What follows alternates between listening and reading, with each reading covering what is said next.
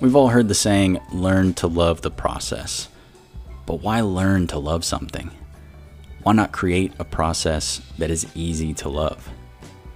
Welcome to Peace with the Process, where I bring you professionals who specialize in the processes we incorporate to sustain consistent, healthy growth. I believe in learning from others' mistakes and successes, so I also bring on entrepreneurs who have been in the trenches and tell us how they got there and how they got out. I hope you find something in today's episode that you can apply to your own life and that you find your peace with the process along the way. Let's get started.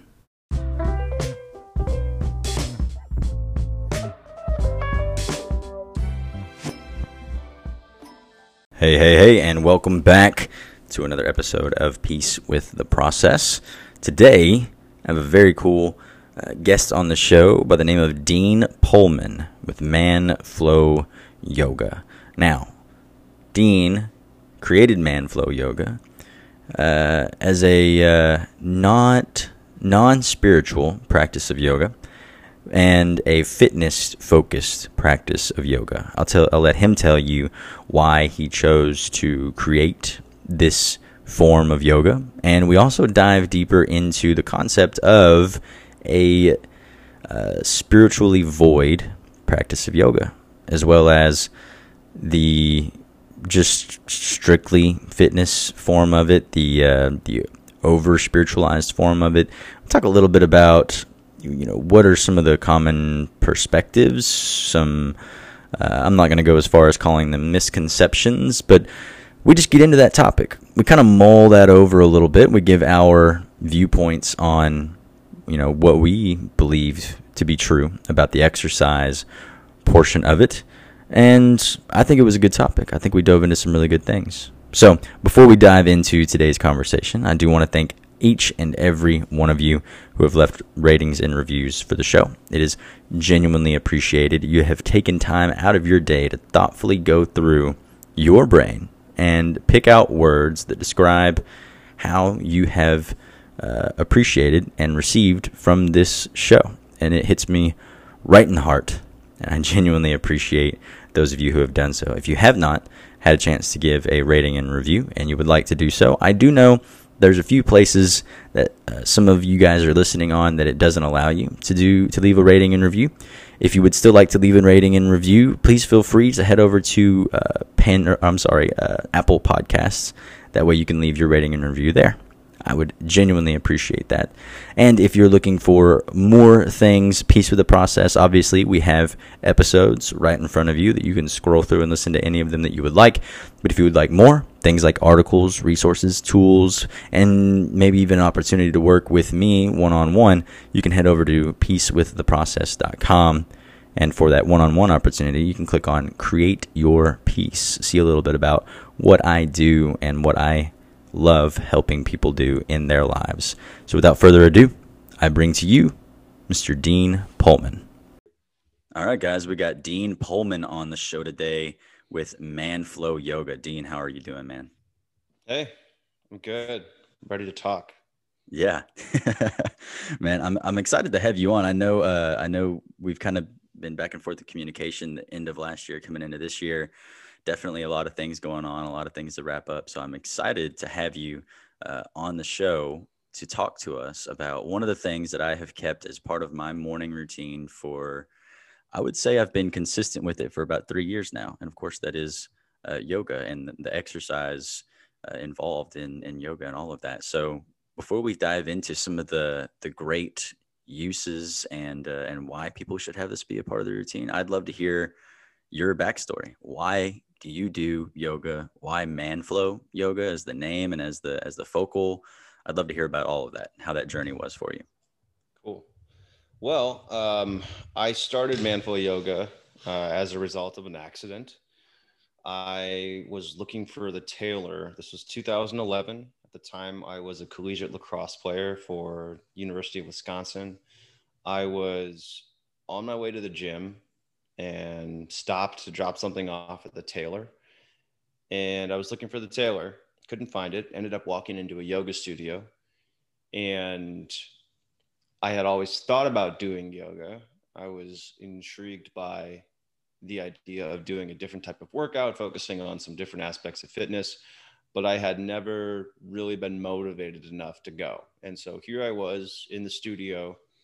I asked the yoga instructor, checking people in, hey, this is my situation. Would this help me? Is this going to be, you know, something that'd be good for me? And she said, Oh, yeah, it's going to help your core strength, it's going to help your balance, your flexibility. And I said, Okay, I'll give it a shot. And I looked around the room and, you know, it's people who were three times my age, people who you didn't look like they were in fantastic shape. And I said, Oh God, I'm to smoke these people. And the first half of the, I finished the first half of the workout and I thought we were done. And they're like, we're halfway through. And I said, oh my God, you have to be kidding me. And so it was a, just a really humbling experience to, and I was, I've always been like, if you played sports when you were younger and you remember the kid who was always, or, and you, or maybe you were a young adult when you're playing sports, you remember the guy, the athlete who was always beating people in races, like no matter what, that was me. So I was the guy who stuck it out in the last men standing competitions. I was the guy who like just always tried to be the most fit in wherever whatever situation and I usually was. So for me to be in a yoga studio surrounded by people who weren't prob likely were not athletes and to be humbled that much by by exercises I hadn't done before was enough to convince me, hey, you're weak in a lot of areas. This is something that's clearly going to be good for you. So I kept going back uh, for those first, for the first year, I probably did no fewer than six yoga sessions per week. So I was doing yoga very consistently. I tried a bunch of different types out. I, I started out with Bikram yoga I usually didn't do more than two Bikram yoga sessions in a day. Just if you've done, done Bikram yoga before, it's 90 minutes, very intense. And I was still doing, you know, I was still an athlete. I was still doing other things. So I didn't have time to do that much. But, anyways, I tried out a bunch of different types. I went to different vinyasa courses. So vinyasa just means flow. That's that's if you're familiar with yoga, if you've heard of a sun salutation, a vinyasa is typically based around sun salutations and the idea of going from a plank to an up dog to a down dog and then moving through postures repeatedly. And I just tried to get exposed to different movements. I tried to learn more about my learn more about proper technique. And as I was doing this, I I encountered a lot of difficulties and resistance. Number one, as a guy going to yoga classes, as a guy who had not worked on flexibility, who had a significant significantly more muscle mass than the other people going and who also wasn't wasn't interested in the spiritual aspects of yoga so as an athlete for me movement has always been associated with exercise or with competition so to go into a workout and to have the focus shift to spiritual was just something that didn't really make sense to to my background. And i was thinking while trying to do the postures and trying to make them work and thinking whether or not i had proper technique people the instructors were going through quasi spiritual kind of life advice, little segues. And I just thought, ah, it'd be great if you could tell me what my knee was supposed to be doing here. Or like, what's my, should I feel this in my hip flexors? Or should, hey, my back feels a little, what should I do to fix that? So it actually took me a really long time to develop proper technique because I just wasn't getting enough focus on proper technique from the various classes that I would go to. So I had to kind of figure it out for myself. Eventually, I figured out that if you are interested enough, you can hire a yoga instructor for pretty reasonable hour rate and you can have them just kind of walk you through postures. But there were a lot of yoga instructors who didn't really know the proper technique because it was more of a, it was kind of a, it was more about the experience of the class. It wasn't just about, hey, we're going to work on your hip flexibility. It was providing the experience. So that that background with yoga and me coming into it as an athlete made me want to share that with other people, but also do it in a way that would be more relatable to people like me. So I started a YouTube channel, and the goal was just to upload workouts and show me kind of a I don't like to say typical guy because that excludes all the other non, you know, non-mainstream people, but as a guy who was used accustomed to more traditional forms of exercise, as that guy, I wanted to show other guys who were similar to me that you could do a yoga workout and it could just be a normal workout. So I think my my intro for those videos back then was manful of yoga. It's yoga for guys. You know, super straightforward. Just it's yoga for yoga for guys. Just give it a shot. And I I thought that I was initially going to be reaching people like me. I thought that, and at the time I was 21, 22. So I thought that I'd be getting, you know, other Jack 21 year olds to do yoga with me. and that wasn't the case. Uh, when I actually started interacting with my audience, I found out that it was guys who were in their 50s, 60s, guys who, for whom boot camps and other more mainstream workouts, strength training just wasn't possible because they didn't have the necessary core strength and mobility to do it. So over time, I kind of realized that this was my brand, that that this was that this was who I was going to be helping. And, and at this time, I was I was I was hustling. We're we're talking peace with the process here, there was no peace with uh, with the initial start.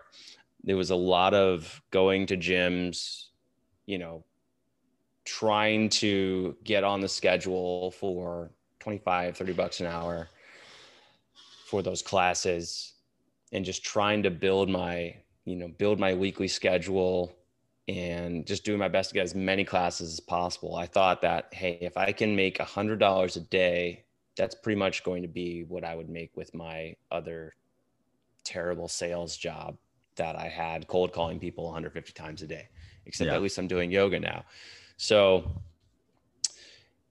anyways, as I was as I was kind of developing that, I realized, oh, these people that I'm reaching are guys who are not super fit. It's guys for whom for whom yoga seems a more feasible or more realistic type of fitness as opposed to strength training or opposed to boot camps or hit workouts or things like that.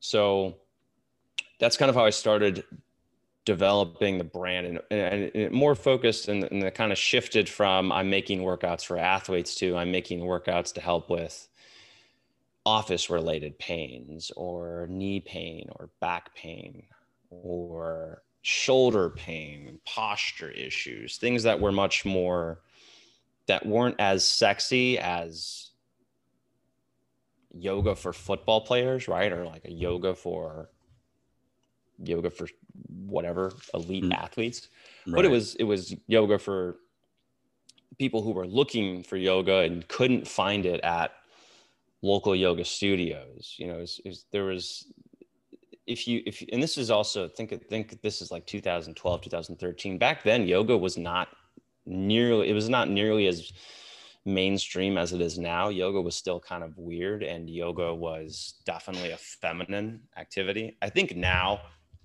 especially in cities, you don't really get the oh yoga for girls, yoga is for girls, or yoga is only for for women thing anymore. Every now and then, I get random comments on Facebook ads where it's like yoga is for pussies, guys lift weights. I'm just like, where are you? Where in the world are you? Um, but you know, for the most part, guys and our society is coming around to understanding that yoga is something that is not a feminine activity. But despite that, there is still a very large disconnect between typical yoga classes and guys who are inflexible and they're being classes accessible to them. you know, if you go into a typical yoga class and you have a guy who's never done yoga before, who's 52, who has an office job, and you ask him to do a forward fold, it's going to look like crap. He's going to be reinforcing the bad posture he has on a daily basis. He could have, he could eventually get a herniated disc if he did those forward folds enough. And he's not going to understand the proper technique, what muscles to engage. It's kind of, a lot of yoga classes I found are more of a everybody copy what's going on in the front of the room and use the mirrors to help make sure that you look like other people in the room, but don't really understand which muscles to engage, how to modify the postures. Um, and again, that kind of comes back to yoga being part experience, part workout. So that's where I kind of realized a need for presenting a more male centric approach to fitness. And these aren't just you know these aren't just random assumptions on my part these are these are realities men are less flexible than women i don't know to which percentage of the population that's completely true i'm not going to say that all men are more flexible than women there are plenty of men who are flexible and they they are more flexibility inclined than strength inclined. But there is a as far as the majority goes, more men are inflexible than women. Women biologically evolved to give birth.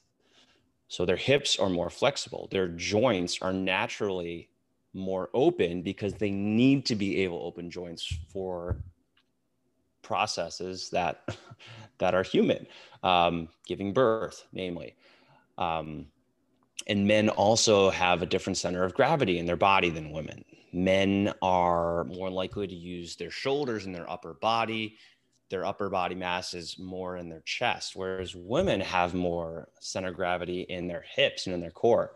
And one pose in particular is, is called a boat pose. If you search boat pose, it's very difficult for it. That's a very, it's a relatively simple exercise for women if you have a basic amount of core strength, but it's something that only very advanced, very conditioned, very strong men can do. So if you if you search for boat pose, B O A T, that really highlights the big difference between men and women in terms of center of gravity.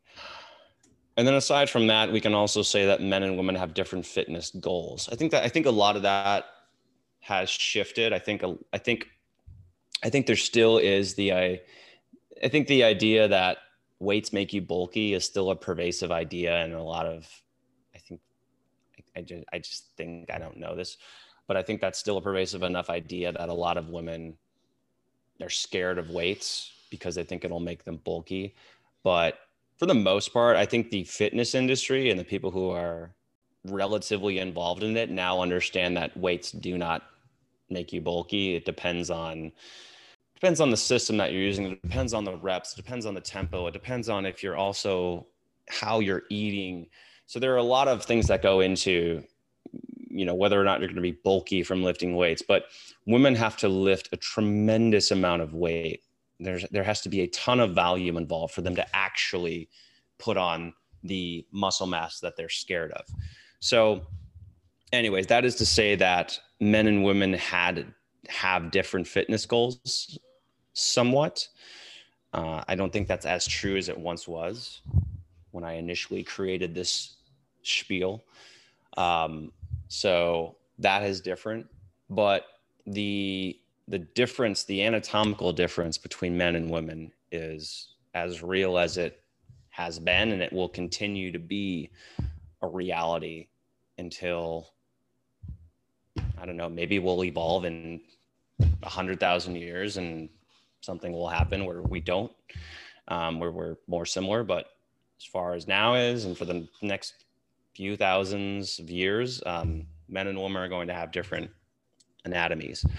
So I think that's a good enough story. I think that's that's that's kind of what happened in terms of my exposure to yoga, getting started as an athlete, realizing that men and women were different, that I wasn't getting the proper technique and attention modifications that I needed as a guy to make sure that I was getting the results from the yoga workouts, but also avoiding injury.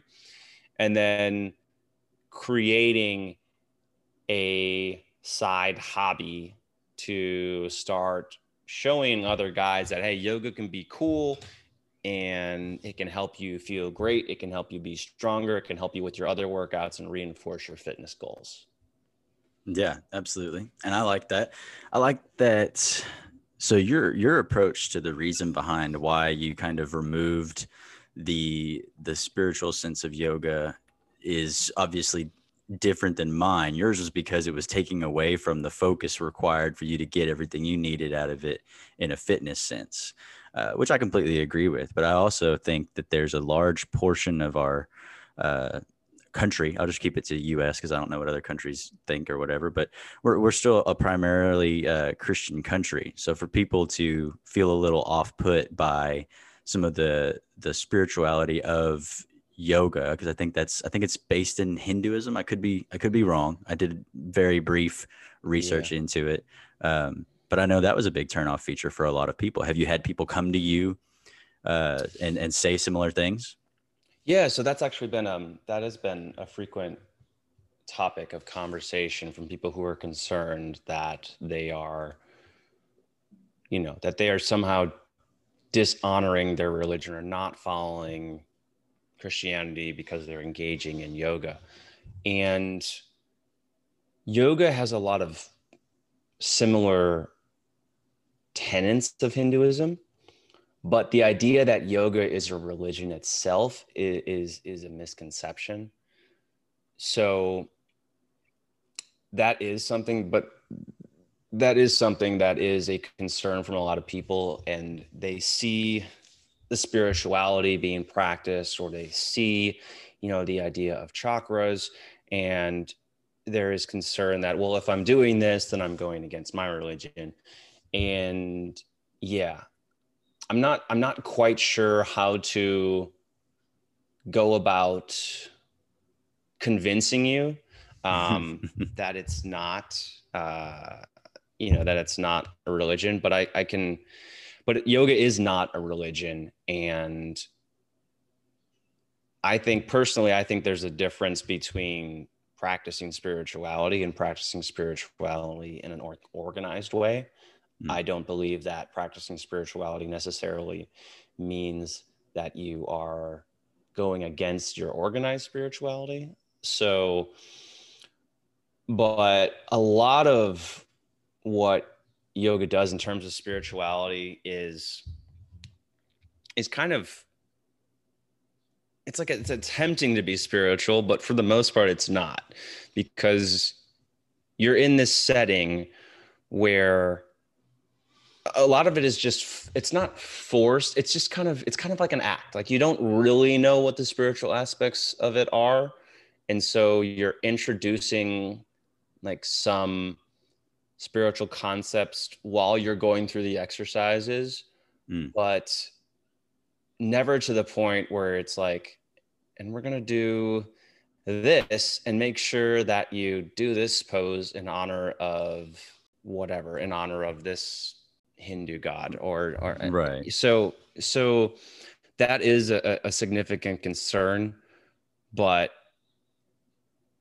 the other but but the other part of it is a lot of yoga is not spiritual at all until they say namaste at the end. Right. Like right. I, a lot of so like a lot of people get mad at me on my YouTube channel because I don't include um because I don't include any spiritual aspects. But if I were to say namaste at the end, they'd be like, oh, he said namaste. It's fine. Everybody, it's still yoga because he said namaste at the end. but because I don't do that, then they're like, oh, that's not yoga. This is just stretching. So you've had people. Which, okay, that's I like that. I like that you touched yeah. on that. So you've had people who have tried to say that it's not yoga because there's a lack of uh, maybe maybe how you name some of the poses or the words for some of the uh, for some of the transitions and stuff like that. Like I know I've heard I've heard the term like navasana and mm-hmm. and and different stuff like that, uh, saying namaste. So that's I right. guess that's that's one thing that I've always thought of as well is the Americanized version that we see most often today is more so directed toward the fitness portion of it. So you do you lose a lot of those terminologies and uh, and spiritual sides of it that have probably come from from Hindu uh, Hindu culture. But so so what is i guess the big the big distinction here is whether or not someone wants to call it yoga or someone wants to call it exercising if if you would see more of those poses and you would see those stretches being done in a yoga practice i would say you could still call it yoga.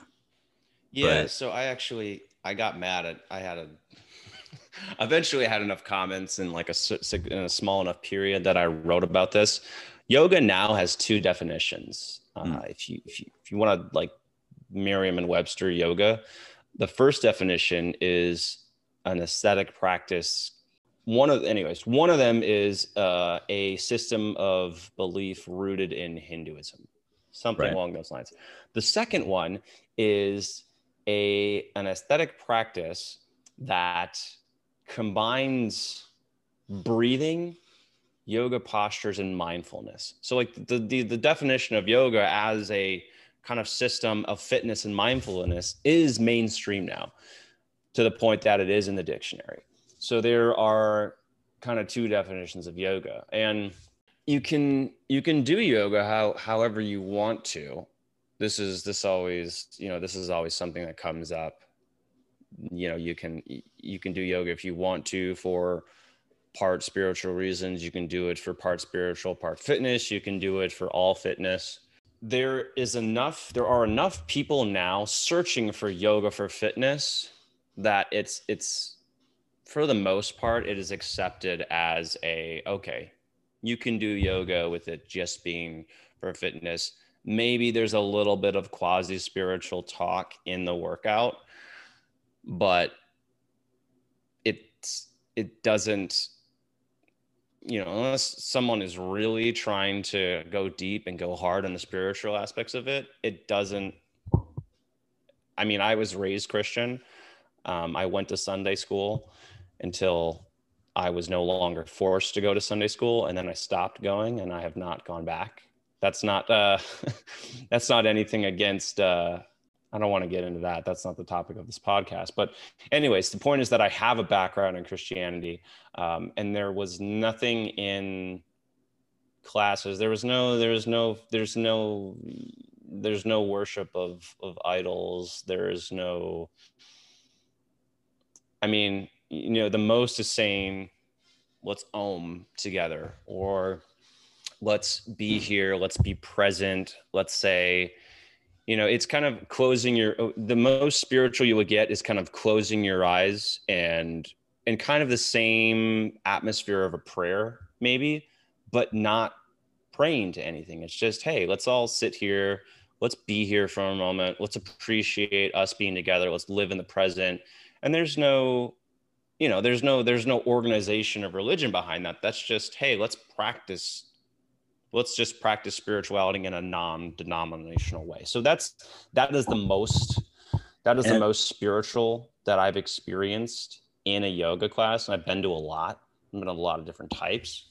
So but i don't know. I don't know what your interpretation of that would be. To me that wouldn't be conflicting with with christianity. But um i can see why some people especially you know given the given the pop culture ideas and pop culture stereotypes of yoga, but how it can be perceived as as a religion. But 99% of yoga classes are, are not even going to get close to what you would consider um, religion. Gotcha. And I, I, well, I think one of the things that you pinpointed on was the moments in the exercise where you go, and you take a moment to be mindful and i think mindful being the key word because you're going through practices breathing practices like you said which is kind of part of our second definition breathing practices uh, you know being present in the moment and that sort of mind body uh, what's the word I'm looking for? Mind body, mind, body spirit, or mind Well, body. the mind body uh acknowledgement. So like you're acknowledging your your body.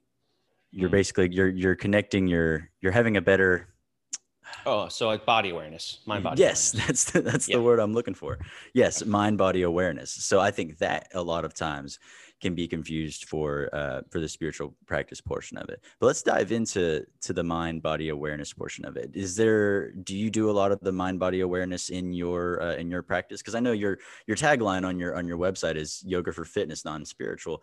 Uh, so obviously i wanted to touch on that topic a little bit but so how Yeah. does the mind body awareness uh, play into your practice specifically? Mind body awareness is part of the fitness. Um, it is it is the first part of it. Um, Hmm.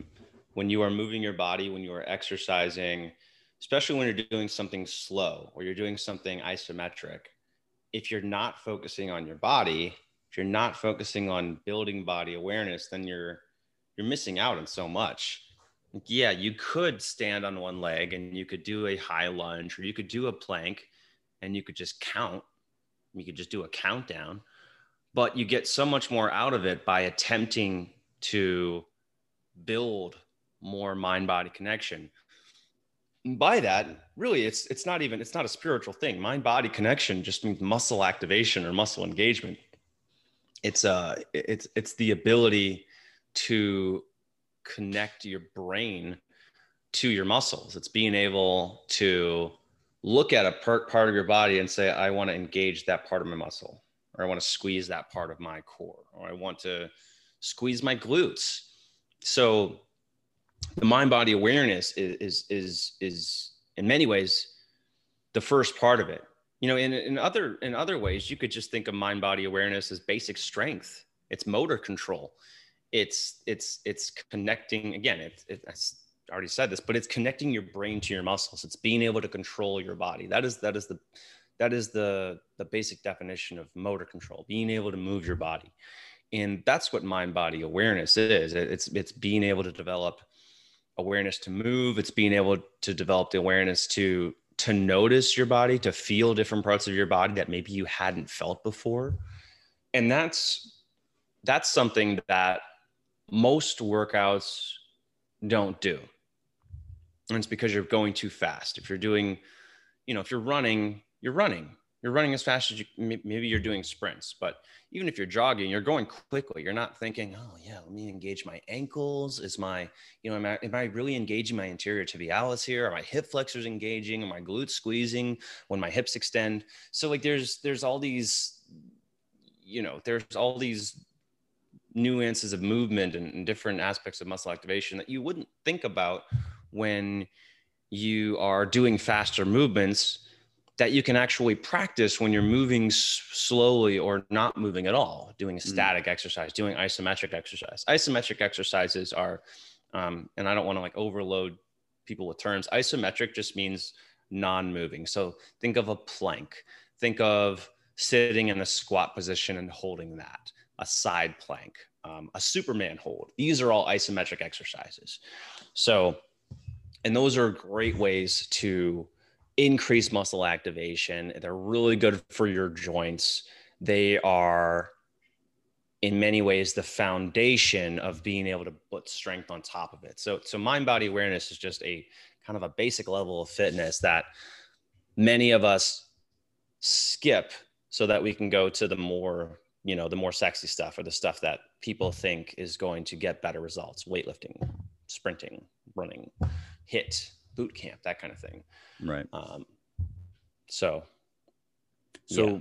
what are what are some of uh, what are some of the ways that that you encourage the mind body awareness in specific uh, poses or practices? Something that somebody could take immediately today and say, "Hey, I want to be more uh, mind body aware. What's something I can start practicing each day just to get uh, get a little better at that?"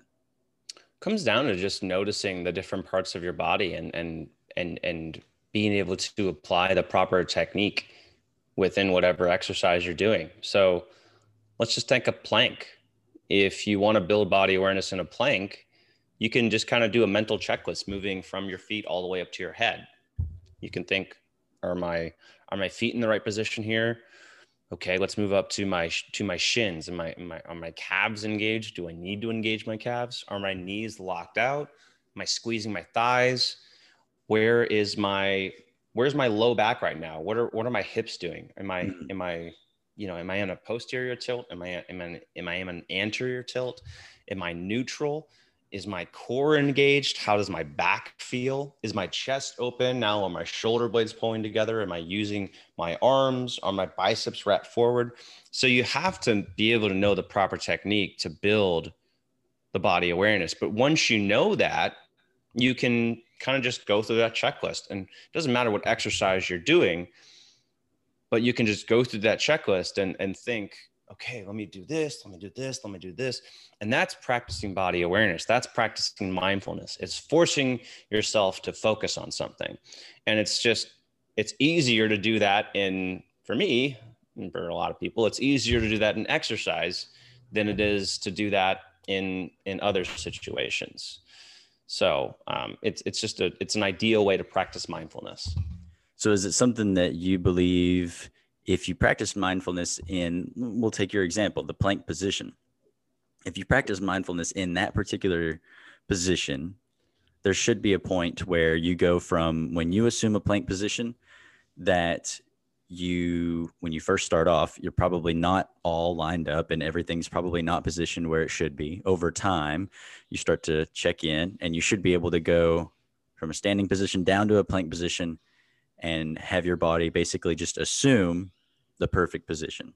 Would that be kind of the overall that's the overall goal is to go from when i first assume the position i need to make adjustments and i need to to check in and through my, my entire body before until i get it right which may take you know 15 20 seconds up to 15 20 breaths trying to get there and then eventually you practice that so often now you can assume the plank position and have have yourself lined up in two breaths two seconds does that does that yeah, seem like so where it would lead you? That's interesting. I, I haven't heard. I haven't heard. I mean, I haven't heard that being like as as the goal. I mean, it's definitely something that your body would adjust to. You would definitely adjust the movement. You wouldn't have to think about it as much to be able to get there. But in my mind, the goal would to be continue to be there and continue to refine, continue to look for, you know, how can I introduce a how can I introduce something else here? How can I focus on something else? Um, for most of us, you know, I mean, think of think of strength trainers, right? Think of people who who just lift weights over and over and over again, right? The same exercise, hundreds of reps per week, thousands of thousands of reps. Um, you know, and they just do the same one over and over again. And it's not because they're there's no, they're never going to do the perfect I mean, maybe they will. They maybe they do have the perfect over over, but there's always this process of continuing to refine, continuing to improve, continuing to to find how you can make it better, and it doesn't end. Um, so, I mean, to me, the the focus would be on just continuing to do your best, continuing to notice the the body awareness. Um, but yeah, definitely over time, you will notice that it is easier to get into that position right away and that is something that I hear from a lot of my more advanced customers. They're like, "Hey, Dean, can you shut up? I already know the proper technique. I don't need you to walk me through it again."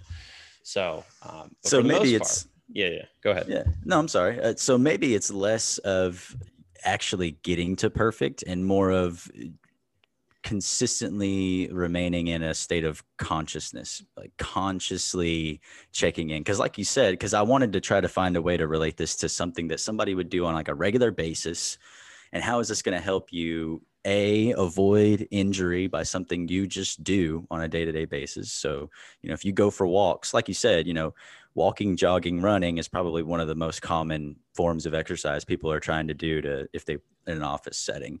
That's probably what they're doing to get exercise. Walking jogging or going for a run. How do they do that without eventually leading themselves into injury because I don't know they're they're walking heel toe and then when it, when they decide to go to run they're also running heel toe and, and you should you should be coming down on the ball of your foot or whatever. Form right? Form and all the things we do. When you're sitting in a chair like right now I'm slouching. If I practiced uh, sitting in an upright position in yoga and being conscious of how my back is straightened over time it's not that I would sit down in a chair and immediately assume a perfectly straight back. But because I've been consciously doing it within my yoga practice, it pours over into my day to day life. So instead of plopping down in a chair in a relaxed state, I'm thinking, oh, you know, I've been doing, and maybe it's a subconscious thought. Mm-hmm. I don't know. I guess I'm getting into how does no, I, how does yoga pour into your subconscious mind and yeah, yeah. help so, everything else that you do.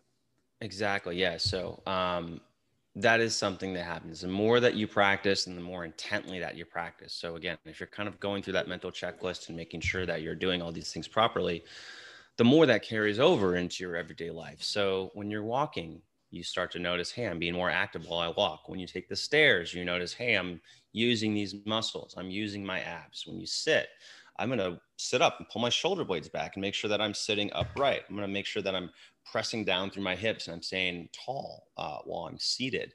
So, yes, the more that you practice yoga, and reason why it works is because there's that much body awareness involved.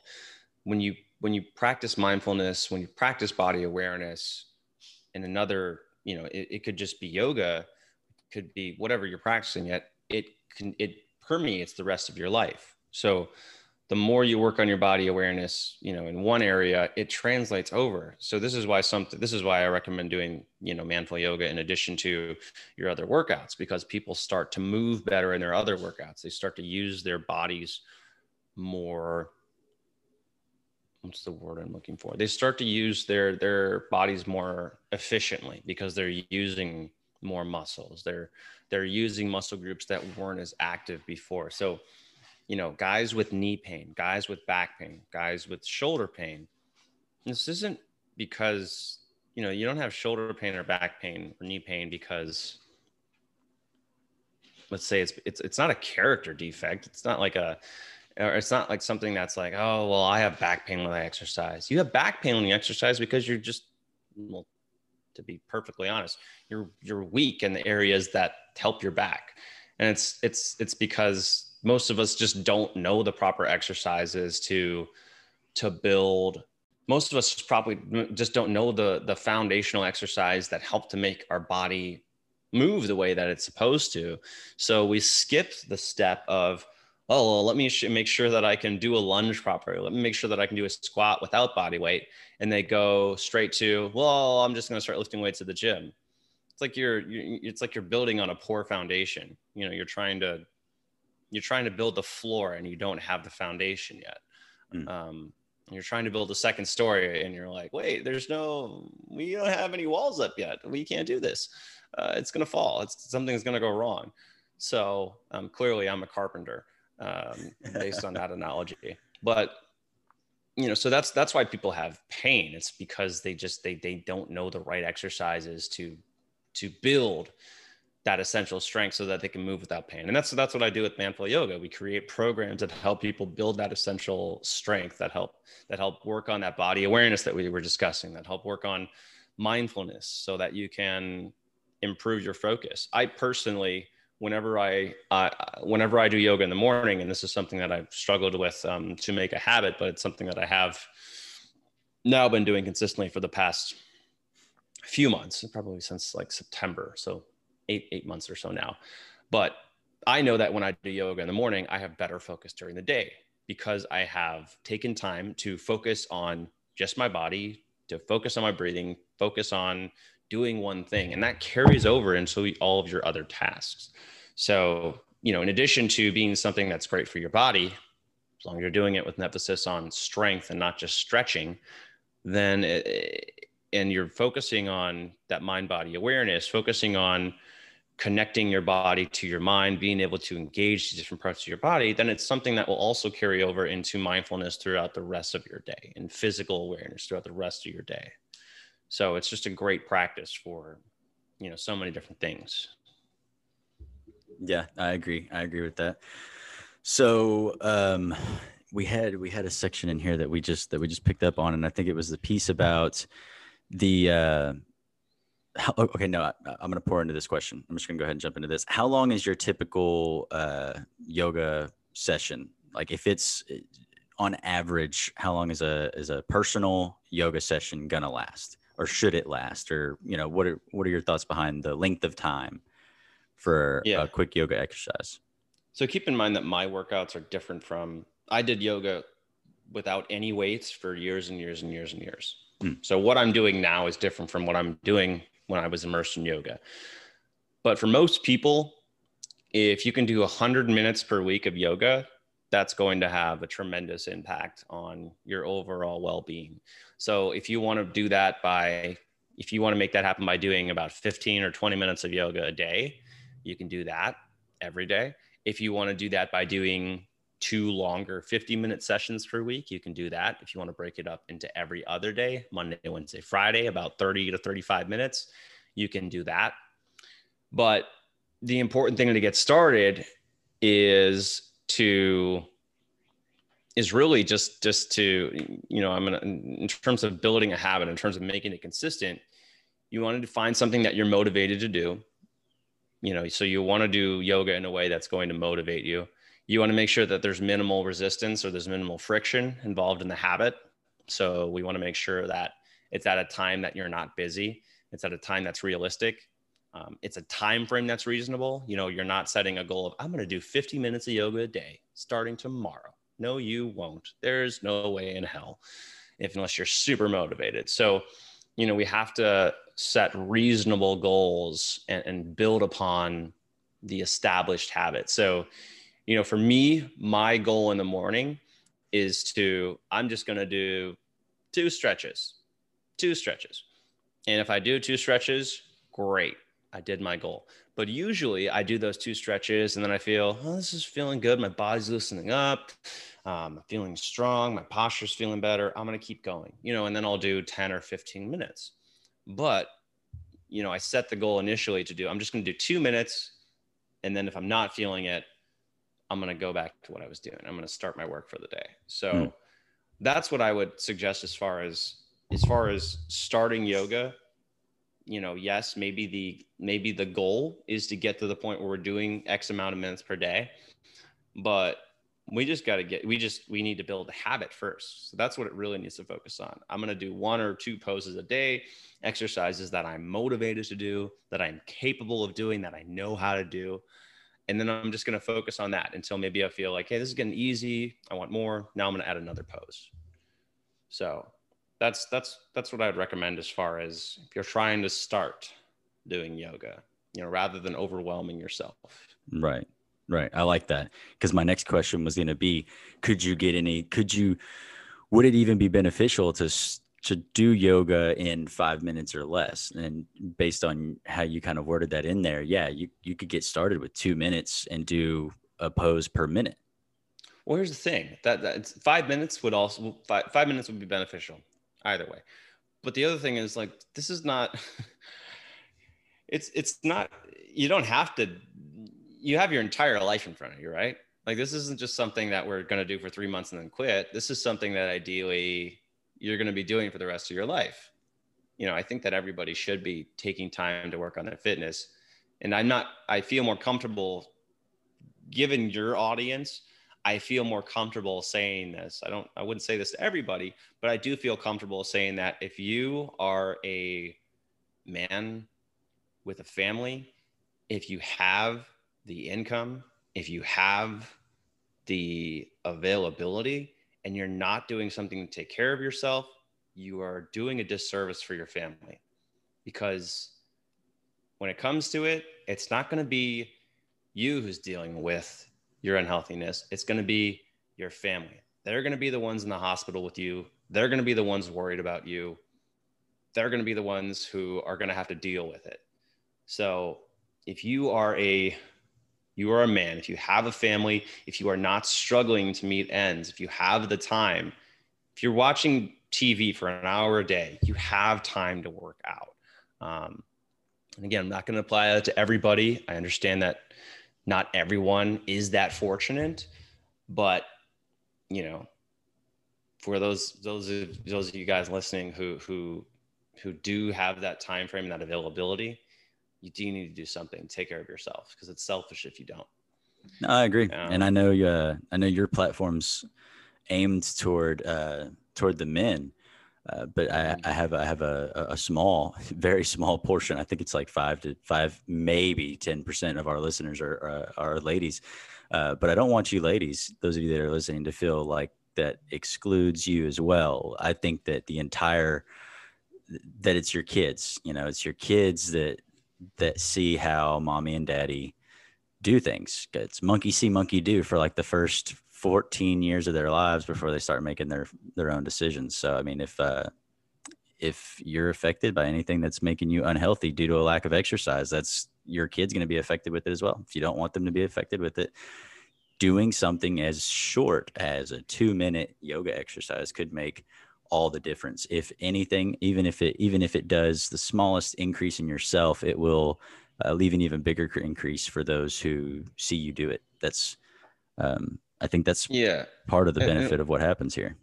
And what i guess i was trying to get at with um initially before i went off on my spiel um, is that you're not you, you, you know you, you have a lot of time to develop this habit. Ideally this is something that you're going to be doing for the rest of your life every day.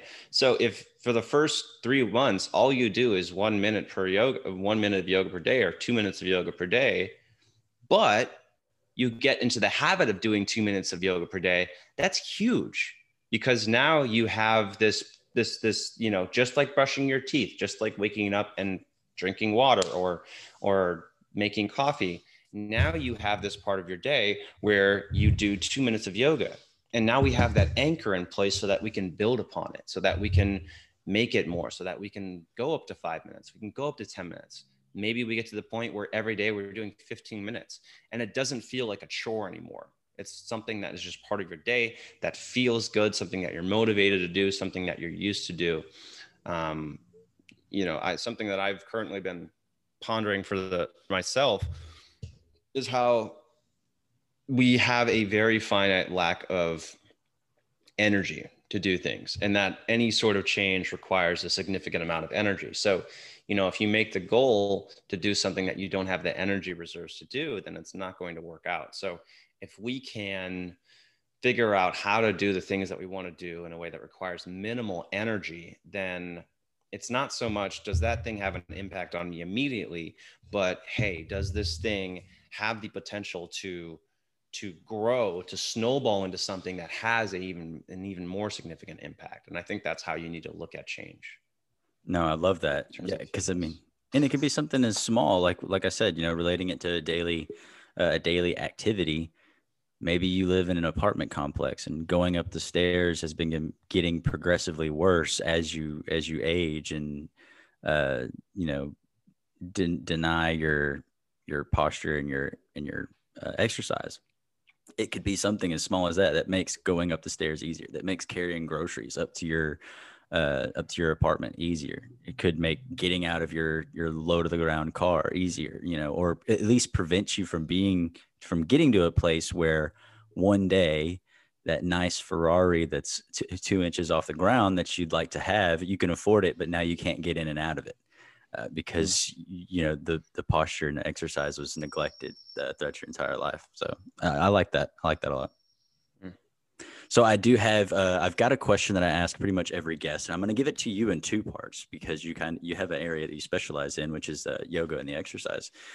What is something that you do in your own yoga practice that uh, maybe you feel is just something unique to you, something that that just you do because it it does something for you. Maybe it's something recent, maybe it's something you've done since the start, uh, but something that you do consistently in your in your yoga practice uh, that you think other people would benefit from doing themselves.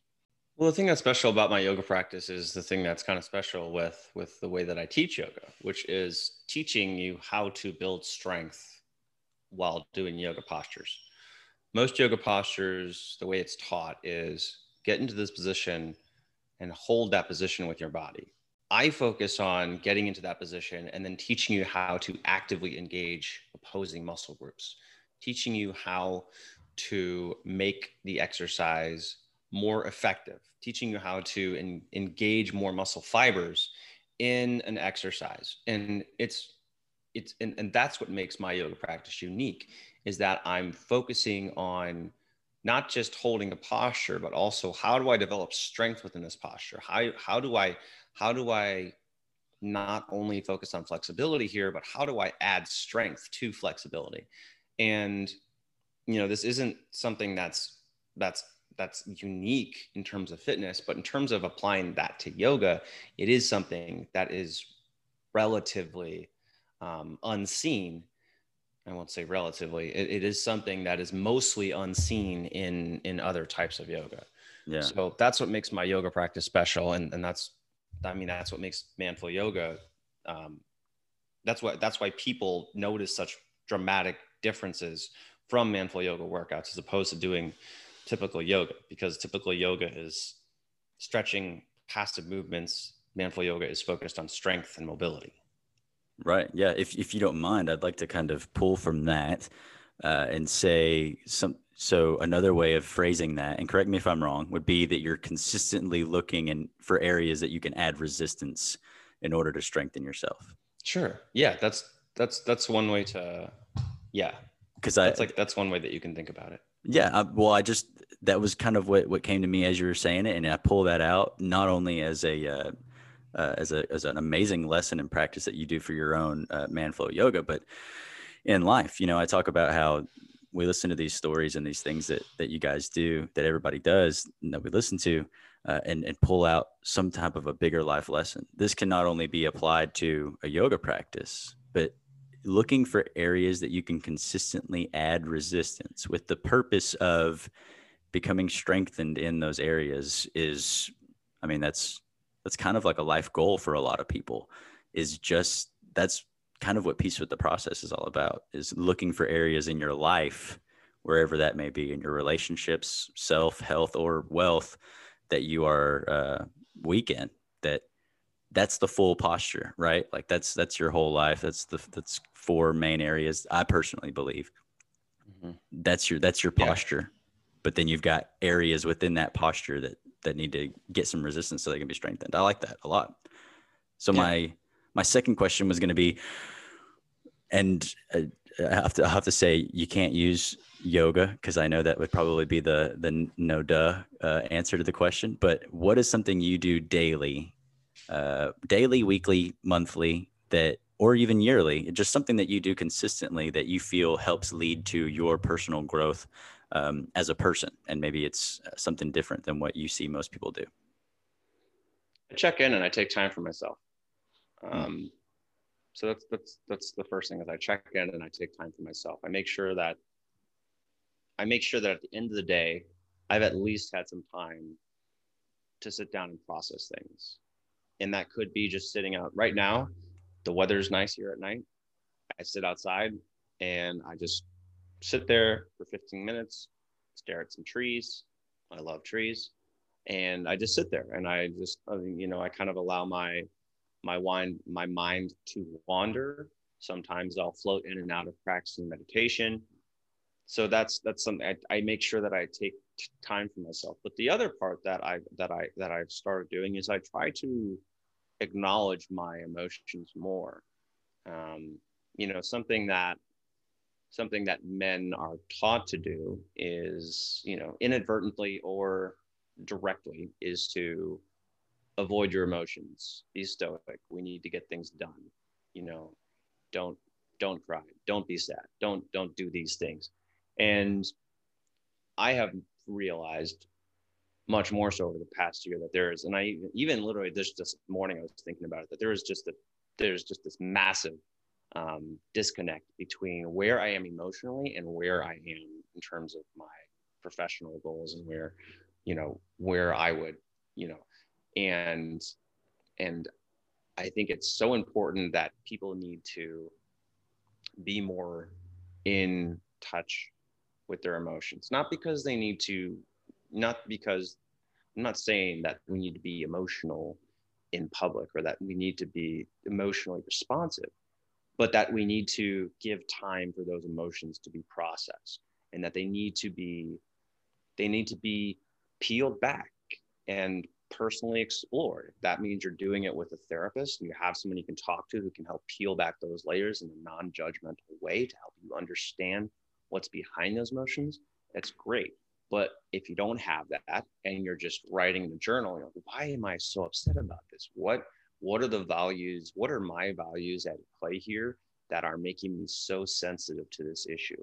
Or or what's, you know, what let me really get to the bottom of this emotion and and and explain it um, or be able to understand it because you know this, this helps this self-help stuff is is great it's motivating but it's not enough to overcome emotion. So, you know, if you're not processing things emotionally, doesn't matter how much self-help or self-development content you're getting into. It doesn't matter how much, you know, Tim Ferriss crap that you've read and you're not that Tim Ferriss stuff is crap. Sorry, Tim. Um, but if you're, you know, if you're listening to Tony Robbins, if you're listening to all these motivational people, um, and you're not processing things emotionally in your own life, then it, it, it doesn't matter. It's because because logic is easy, but we are ultimately emotional beings. Mm. And we use logic to justify emotions much more than using logic to convince us emotionally. So, you know, if you're not taking care of yourself emotionally, then you're not going to be able to, you're not going to be able to do the things that you, you want to do. Okay. So, I got you taking taking time to take care of yourself um, however that looks and and even if it's like and i'm a busy dad right now right so i'm i get to work from about 9 30 until about 4 i work out for an hour and then before that time from 6 30 until 9 30 i am taking care of my son and then from when i get home from 5 o'clock on I'm taking care of or putting my son to bed.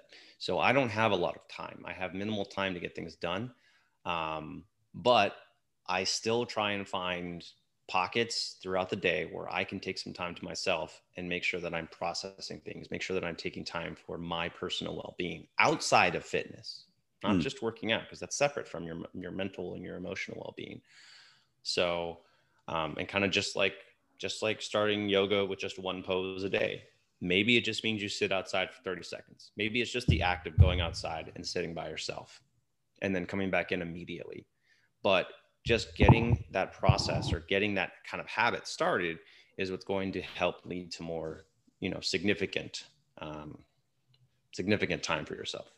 Yeah, no, I agree. And, and, and, and deeper, uh, deeper kind of self analysis. Cause when you spend that time to just sit there and reflect, you're opening yourself up because I like how you you spent a good portion of that talking about the emotion involved in things. Well, if like you said, if we're we're spending a lot of time gaining all of this self-help information, it's it's topographical, right? Like there's no you're just getting insights based on what this uh, particular professional knows based on his studies and he this is what he applies to to this one particular thing, right? Well, you can take that and you can say, okay, yeah, I can I can apply that to my life, but it may not actually apply to specifically what you're going through if you don't allow yourself to actually dive down and find out, okay, is this something that I'm doing just because I think, oh, I need to I need to improve and oh, hey, this would be great because I need to improve there, but is it what you really need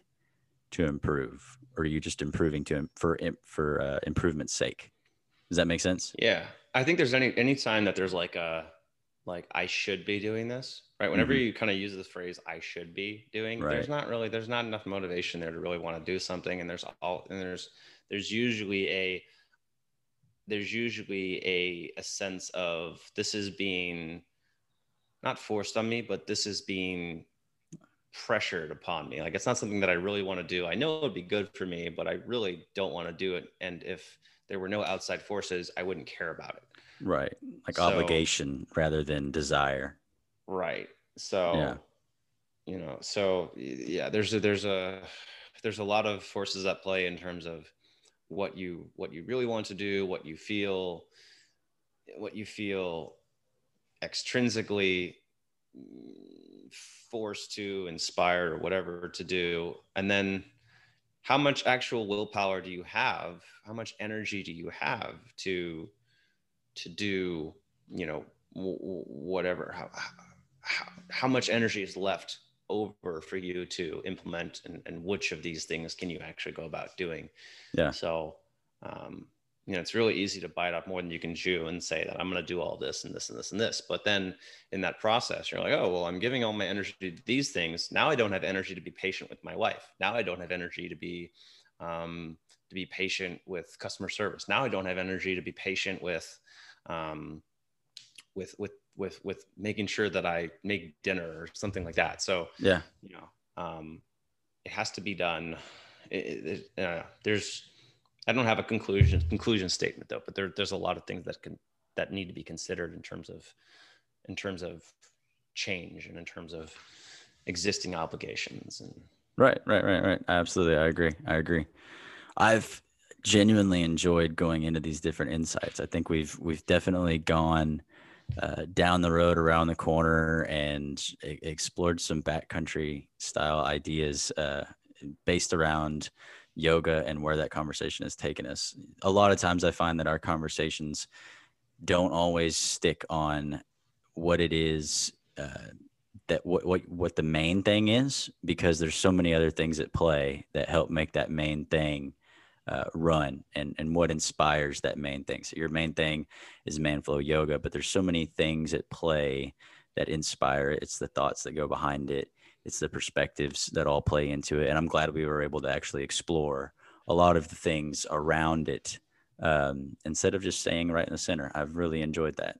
But i know everyone here also is intrigued about yoga or they're more informed at the very least and maybe they want to get to know more about it uh, where can they go to stay up to speed with what you've got going on dig in a little bit deeper to some foundational ways to get started etc all for you Sure, sure. So if you're super motivated, if you're like, I need to do something with my life, um, that was a bad way to say it. If I needed to do something for myself, if I need to do something for my fitness, my wellness, and I'm motivated to do it, I have 30 minutes per day, I can do this, then I would say take my ja- take my challenge. I have a six week challenge that is that has been nothing short of dramatically improving overall fitness for the thousands of people who have taken it.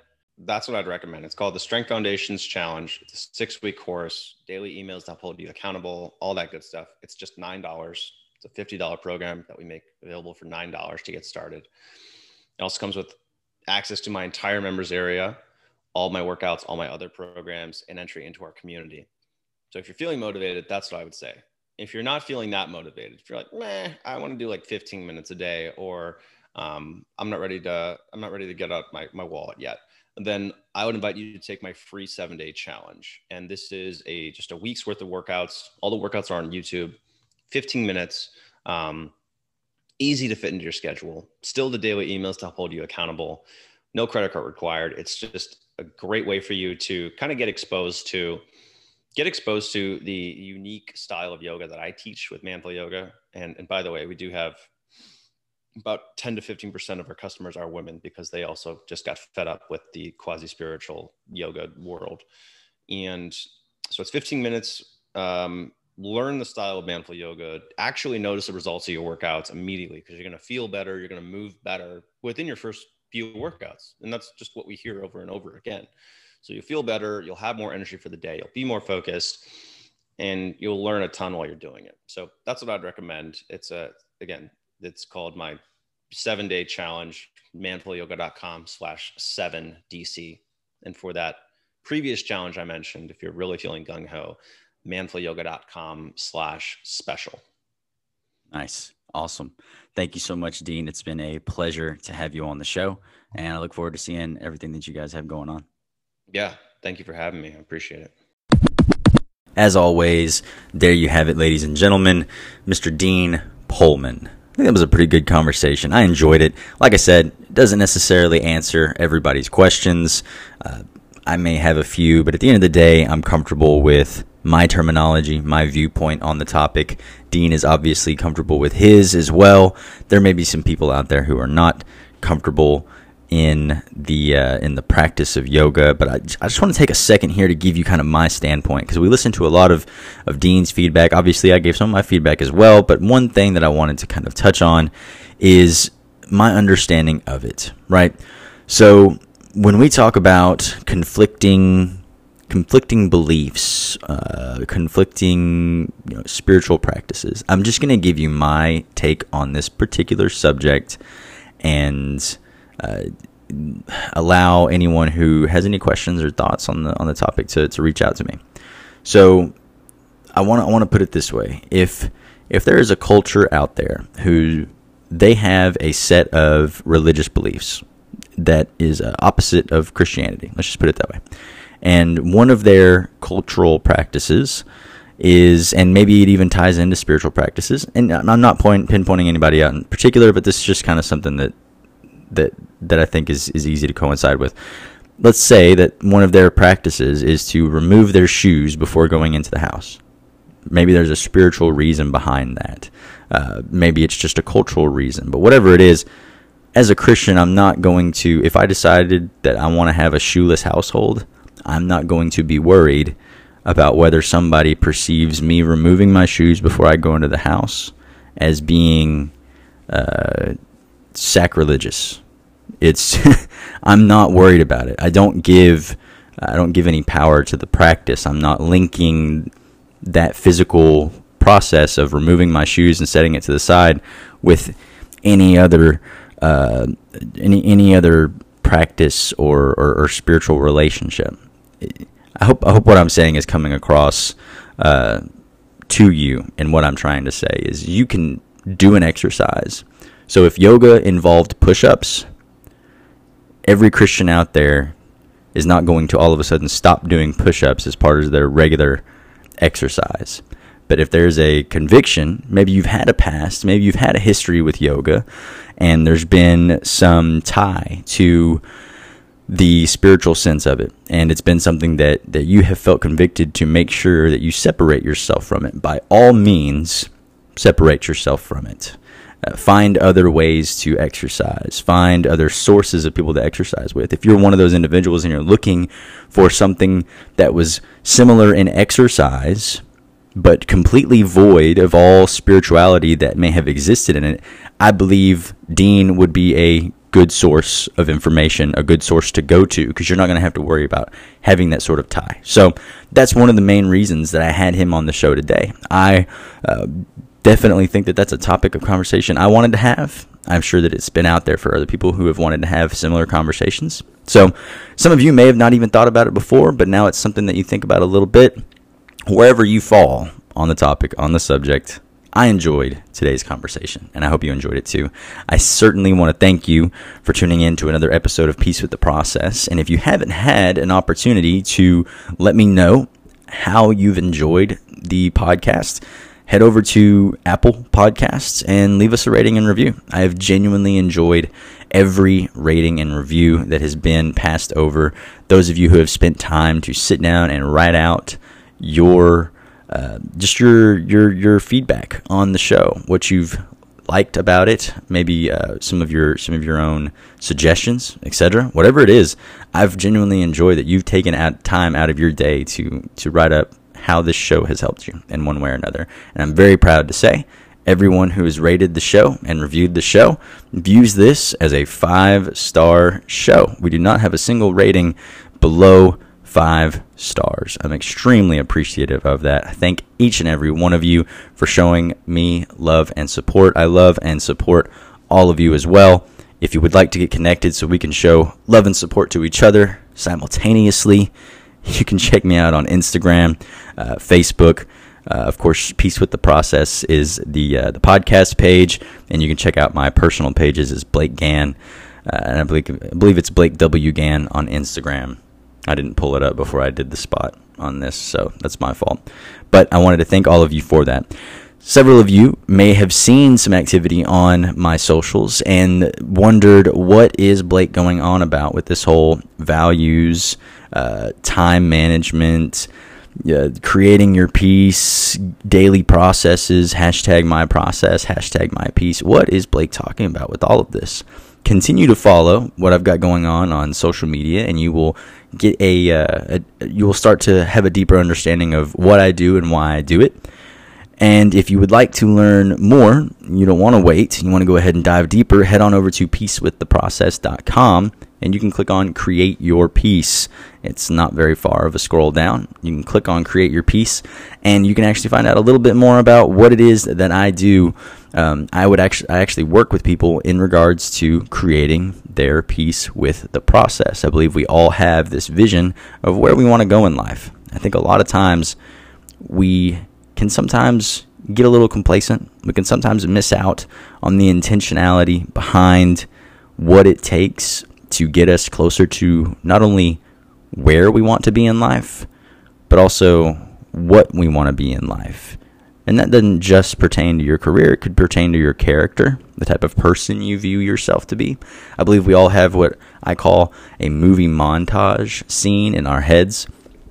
This is that scene where you envision yourself going throughout your day flawlessly, going from one activity to another with energy and enthusiasm. And you've got different activities that are in, that are in your head like, you know, you've you have this vision and it's different from anybody else's vision, at least in one way or another. But is what we're doing today in this moment is it getting us closer to that vision or perhaps have we gotten complacent? Have we lost some of the intentionality? Now, sometimes that's no fault of our own. Things just come up, they happen. Sometimes we get very uh, involved and intrigued in one area of our life. That's why I put a lot of emphasis on the value areas. A lot of times we get really caught up with our wealth in life. That's our work, what we do for wealth, what we do to fund all the other things in our lives. We can very much get caught up with that and just get busy, you know?